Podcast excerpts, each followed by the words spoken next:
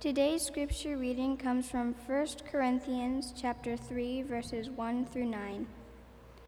Brothers and sisters, I could not address, address you as people who live by the Spirit, but as people who are still worldly, mere infants in Christ.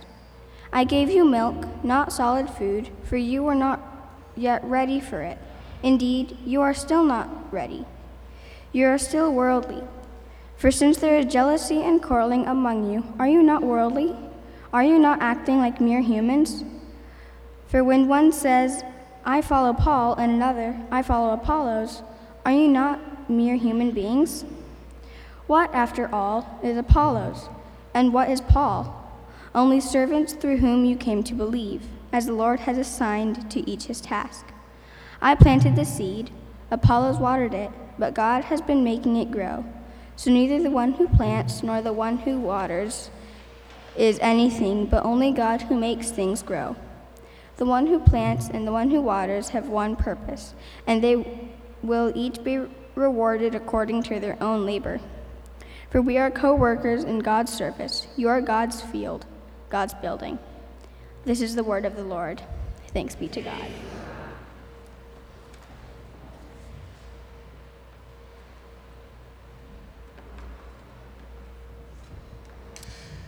Good morning. So, in this passage, the Apostle Paul was writing to a group of Christians on the subject of spiritual maturity. He's, he's writing about the ways that we are to change and grow as we respond to God's love for us in Christ, just how we're to grow. And so, to work our way through these verses, I want to touch on three thoughts. First, I'd like to talk about the need for growth as followers of Jesus, our need for growth. Secondly, I'd like to talk about the evidence that we are growing. And then, uh, thirdly, the power that makes us grow. So, the need for growth, the evidence of it, and the power. So, we'll start with the need. Um, the people who were addressed in this passage, they were members of a church in the ancient city of Corinth. Paul and his ministry team had started the church in that city several years before this. And it's estimated by scholars at, that at the time Paul wrote this letter, the more seasoned believers in that church, the ones who had been following Christ the longest, they had been Christians for about three or four years. And Paul says to them here, he says, You know, I really wish that I could talk with you about the more advanced topics in the Christian life he says, But I feel like you're not ready for it. He says, It, se- it seems like you're still babies. You're just infants who need milk and you can't handle solid food.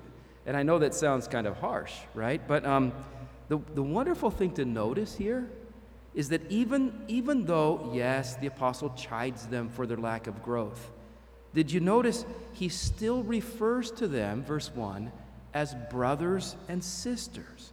In other words, even though they're, they're floundering as followers of Christ, they're really struggling, their standing in God's family has not changed. It's not been jeopardized by their lack of progress. They're still brothers, they're still sisters. And, and I think this is important for us to remember because, listen, if this has not happened to you yet, it might. The day may come when you show up in church on a Sunday morning feeling like you are perhaps the worst Christian in the entire world. I mean, and maybe for good reason. All right, maybe you've you've fallen into sin, maybe you're struggling with doubts, maybe you've hurt someone you love, maybe you've just been very inconsistent. The day the day may come when you feel like you're the first, the worst Christian in the world. And let me tell you what's going to happen on that day. You'll walk into this church. God the Father will look at you break into a big smile, open wide his arms, and say, My daughter, my son, I love you. Welcome home. Welcome home. You see, the gospel tells us that when we place our trust in Jesus Christ, we are accepted.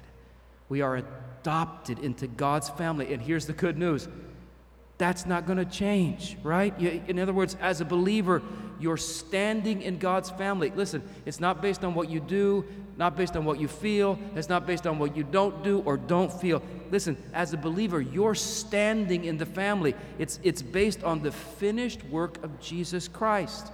Like in any household, a newborn infant is just as much as part of the family as anyone else, right? Just as loved as anyone else. That's how it is in the family of God. But just as it is in any family, the hope is that the newborn will grow.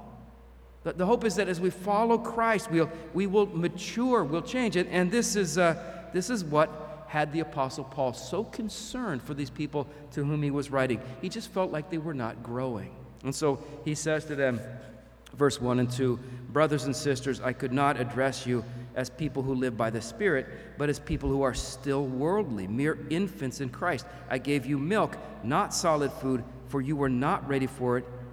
Indeed, he said, you're still not ready. So, this is important for us to notice that God's intention for us as followers of his Son is that we grow that we mature. And you, you actually see this theme throughout the New Testament. Uh, 2 Peter 3.18 says, grow in the grace and knowledge of our Lord and Savior Jesus Christ. Hebrews 4:15 says let us grow in every way into him who is the head into Christ. Hebrews 6 verse 1 says leaving behind the elementary teaching about Christ let us press on to maturity. So God's desire for us as followers of His Son is that we make progress, little by little, step by step, day by day, that we become more and more like His Son. So, in this passage, very clearly you see the need for growth. Se- secondly, we also see the evidence of growth. How do we, how do we know if we're maturing in our relationship with Christ? This, and this is where I think that the Corinthian Christians needed the most help. So the fact that in this passage, the apostle felt he needed to inform them that they were still infants, that, that just seems to imply that they were not aware of that. They, they, they, they thought they were mature in the Lord, but they weren't. And, and, and we might ask, how, how could that happen? Well, very often, I, I've, among Christians, we will have the wrong understanding of what spiritual maturity looks like. We, we, we, we, we don't really understand this. So, for example, if you read on in this book, you get to chapter 8, you see that some people in the Corinthian church were very proud of their knowledge. We all possess knowledge. That's something apparently that they would say about themselves. And listen, when you possess knowledge, when uh, you've read the Bible, when you've studied theology, when you know the doctrines of the church, when you possess knowledge, it's easy to mistake your growth in knowledge for a growth in character, right? But they're, they're not the same thing. Information is not transformation. I mean, think, think of the ministry of Christ. Who were the people who gave Jesus the hardest time in his ministry? The smartest people in the room, right? The, the Pharisees, the, the teachers of the law, the ones who were the Bible experts. So they, they had all this knowledge and their hearts were hardened to Christ. So it's, it's possible to possess great knowledge of the things of God without yet having been changed into the character of God. So, an example from American history Jonathan Edwards uh, is widely considered to be perhaps the most brilliant theologian and philosopher that America has ever produced. A, just a genius, very godly man, and his, his, his writings on, on the things of God. His sermons and his writings are just amazing. And uh, they tell us that in the 1700s in New England, uh, when, where Jonathan Edwards lived, paper was very expensive. So he would often write his sermons or his essays on just any scrap of paper he could find. They find stuff written like on the back of a shopping list, things like that. And uh, in the archives of this brilliant man, they have found one of his sermons written on the back of the bill of sale of a 14 year old African girl named Venus, whom he purchased as a slave. He engaged in human trafficking. And the point is not that we have to cancel Jonathan Edwards or that we have to burn his books. That the point is that we just need to be aware that, that any one of us could possess great knowledge of the things of God and yet have areas of our lives that are just horribly dishonoring to Him. Any one of us could do that. And in fact, that's a great danger. Someone has said most of us, most people in the church are educated way beyond their level of obedience. So this, this was a problem in the Corinthian church. Why were they not growing? Well, some of them were mistaking uh, their knowledge for evidence that, that they were mature. Others were mistaking their giftedness for evidence that they were mature. Um, if you read uh, through the New Testament, you'll, you'll realize that the most extensive discussion of, of spiritual gifts really in the whole Bible, is found in the book of First Corinthians. And the reason for that seems to be that there were, there, among the members of that congregation, there were some very, very gifted men and women. There were, there were people in that church who could prophesy, who could discern uh, between spirits. There were people who could speak forth words of knowledge. There were those who had gifts of healing, those who could perform miracles. We read that there were people there who could communicate in, in unknown languages. They were, there were just very, it was a church filled with very gifted people. And when someone is very spiritually gifted, it's easy to assume that they must also be very spiritually mature. Like if someone is a great preacher, there must be a great Christian. Right? Or if someone is a great worship leader, must be a great Christian. And I think we all know that's not that's not always true. And so Paul's writing to these very gifted people, and, and imagine their shock when he says, you, You're babies, you're infants, you haven't grown. So, how do we know if we're maturing in Christ? It's, it, what is the evidence? It's not knowledge, it's not giftedness. What is it? Well, when you read through 1 Corinthians and you get to chapter 13, the apostle just comes out and tells us, and he says that the evidence of spiritual growth is love. It's love for others. You, have heard this passage. Let me read it again. 1 Corinthians 13. He says, If I speak in the tongues of men or angels but do not have love, I'm only a resounding gong or a clanging cymbal if I have the gift of prophecy and can fathom all mysteries and all knowledge, and if I have a faith that can move mountains but do not have love, I'm nothing. If I give all I possess to the poor or give over my body to hardship that I may boast, but do not have love, I gain nothing. Love is patient. Love is kind. It doesn't envy. It does not boast. It's not proud. Love does not dishonor others. It's not self seeking, it's not easily angered, keeps no record of wrongs. Love does not delight in evil, but rejoices with the truth. It always protects, always trusts, always hopes, always perseveres. So, so listen, the reason the apostle was concerned for those Christians, it felt like they weren't growing the way they were, it wasn't because of the lack of knowledge, it wasn't because of the lack of, of, of spiritual giftedness, it was because he saw within them a, um, a glaring lack of love for each other. And you see that here. They, they were apparently dividing into little cliques, little groups, criticizing others, looking down on each other. And he says to them in verse 3, he says, You're still worldly. For since there's jealousy and quarreling among you, are you not worldly? Are you not acting like mere humans? So, the key evidence that a follower of Christ is growing is that they're, they're growing in their love for those around them. And you, again, you see this throughout the New Testament. Jesus, Jesus said in John 13 35, He said, By this will all people know that you are my disciples, if what? If you love one another. Romans chapter 13, the apostle wrote this The commandments you shall not commit adultery, you shall not murder, you shall not steal, you shall not covet, and whatever other command there may be are summed up in this one command love your neighbor as yourself. Love does no harm to a neighbor.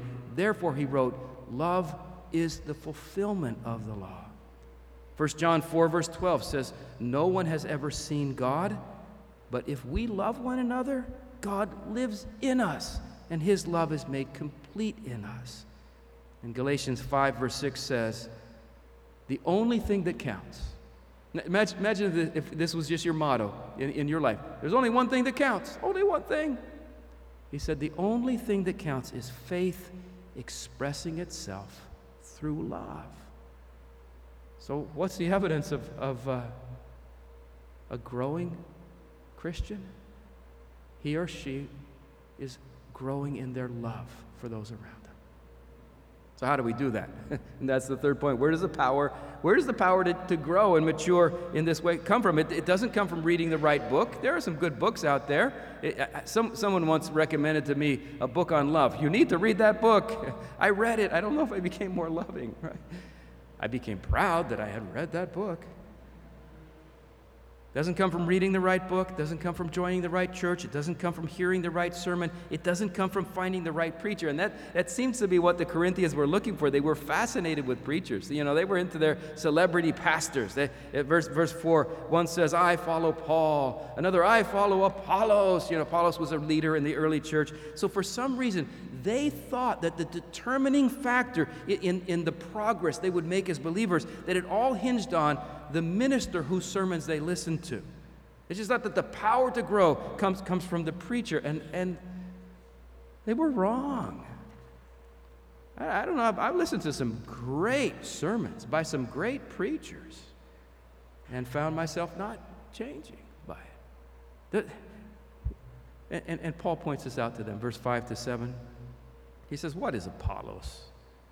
This guy, Scholars have pointed out that that seems to be unusual grammar. Normally, you would say, Who is Apollos? Who is Paul? But he's like, They're not even worthy of a who. They're just what? What, after all, is Apollos? What is Paul? Only servants through whom you came to believe, as the Lord has assigned to each his task. I planted the seed, Apollos watered it, but God has been making it grow. So neither the one who plants nor the one who waters is anything, but only God who makes things grow. And the apostle was not saying that their, um, their ministers were unimportant. Both Paul and Apollos, through their service to the church, they had played important roles in the development of the congregation there at, at, at Corinth. But he, Paul says that they were just servants, they were just instruments, tools in the hands of, of God. He's saying that the one, who, the one who made things happen, the one who changed people's lives, the one, the one who restored sinners, the one who healed broken marriages, the one who set people free from addictions. He said, The one who does that is God. One uh, New Testament scholar named Leon Morris wrote this. He said, The attention, the attention of the Corinthians should have been f- fastened on God who alone produces all spiritual work, not on his unimportant instruments. So, what is the power that makes people grow? God does this, the Holy Spirit does this. Look again at verse 1. Brothers and sisters, I could not address you as people who live by the Spirit. You could translate that spiritual people. I could not address you as, as people who live by the Spirit, but as people who are still worldly, mere infants in Christ. So if you look at the structure uh, uh, of that sentence, the, the logical structure, he is saying that the opposite of people who are worldly and the opposite of infants in Christ is what? People who live by the Spirit. Now, you might say, what is, what is he talking about here? Well, the Bible tells us, and this is amazing, that whenever anyone turns to Christ in faith, place their trust in him, have you done that yet? Whenever anyone place their, places their, their faith in Christ, the Bible tells us that the Spirit of the living God Himself, in this mysterious sense, comes to live and reside in that person's life. In, in chapter 2, verse 12 of, of this book, Paul wrote this we have, What we have received is not the Spirit of the world but the Spirit who is from God. In chapter 6, verse 19, he says, Do you not know that your bodies are temples of the Holy Spirit who is in you, whom you've received from God? So, what the apostle wanted every member of that church to know, regardless of how much knowledge they had, regardless of how gifted they were, he wanted every one of them to know that the same Spirit who, um, Genesis 1, the same Spirit who hovered over the waters at the creation of the world. The same Spirit who inspired the Old Testament prophets to write the words of Scripture. The same Spirit who worked powerfully through the ministry of Jesus. The same Spirit who raised Jesus from the dead. He wanted every one of them to know that that same Spirit was living in them. And, Christian, do you know that same Spirit is living in you? I wonder, I wonder if this encouraged them. It Kind of feels bad to have an apostle tell you you're a baby, right? I wonder if it just encouraged them to hear that, yeah, they had a long way to go, but they weren't responsible to make that happen by themselves in their own strength. God was with them, God was for them. God, God was working in, in their life. It, it just must, I think that must have encouraged them. I don't know if you've ever, have you ever really struggled with something that you just feel like you can't change? You have lots of anxiety. I just worried about my anxiety. You can't, you can't, you can't stop. You've got so much anger inside, you just can't stop. Or there's some controlling habit, there's some, some issue in your life you just can't break free. Listen, if you've ever been in a situation like that, isn't it so frustrating when someone comes up to you and says, Well, why don't you just change? Why don't you just stop being anxious? Why don't you just stop looking at porn? Why don't you just stop? Why don't you just stop? If I could do that, it's so frustrating. But how encouraging is it for a believer in Christ in the, in the midst of a struggle to just be reminded listen, it is not your power, it is not your strength, it's not your brilliance. He is with you. You live by the Spirit. I, I, I think that um, truth should change the way we view our struggles. And maybe some somebody here, you're really struggling with something today. Your struggle is not hopeless. My brother, my sister, it's not. You, you are not condemned to live the rest of your life in this cycle of failure. You are not. God, God has not abandoned you to solve this problem on your own. He has not. The one who loves you and who saved you through his Son is living within you through his Spirit, and he is with you to empower you. Paul, Paul says to them in verse 9 at the end, he says, You are God's field, you are God's building. You know, to grow a crop in in a field, it takes a long time. You don't grow a crop in one day. If you ever work construction, to, to erect a building. It doesn't happen in one day. It takes a long time, right? You see some of these buildings, there's scaffolding there for years, right? It takes a long time for them to go up. I, I think what Paul was saying to them, he wanted to encourage them. God is with you. God will empower you. He's going to change you. But it might take a long time. Give him some time. Be patient. With whom? Well, be patient with yourself. But I, I, think he was wanting them because remember, they're criticizing each other. They're in all these little groups. I'm better than you. No, I'm better than you. He said, Would you be patient with each other? You look at a brother and you say, You know what? He, he's God's building. Not mine. He's God's building. God's working on him. I'll be patient. look at a sister and you say, She is God's field. God is invested in her. He's growing something amazing in her life. I'll be patient so, but the point is, there is a need for us to be growing. Are you growing? Growing how? The one thing God is concerned about for us is our love for each other, our love for those around us. That's the one thing He's concerned about. And he is so committed to making that happen among us that he has sent his own spirit here to do that. And so let's welcome that work. Amen? Say, God, change us, grow us, teach us to love. He's committed to doing that. So, can I just I pray for all of us that God would do that? Father, thank you that you love us.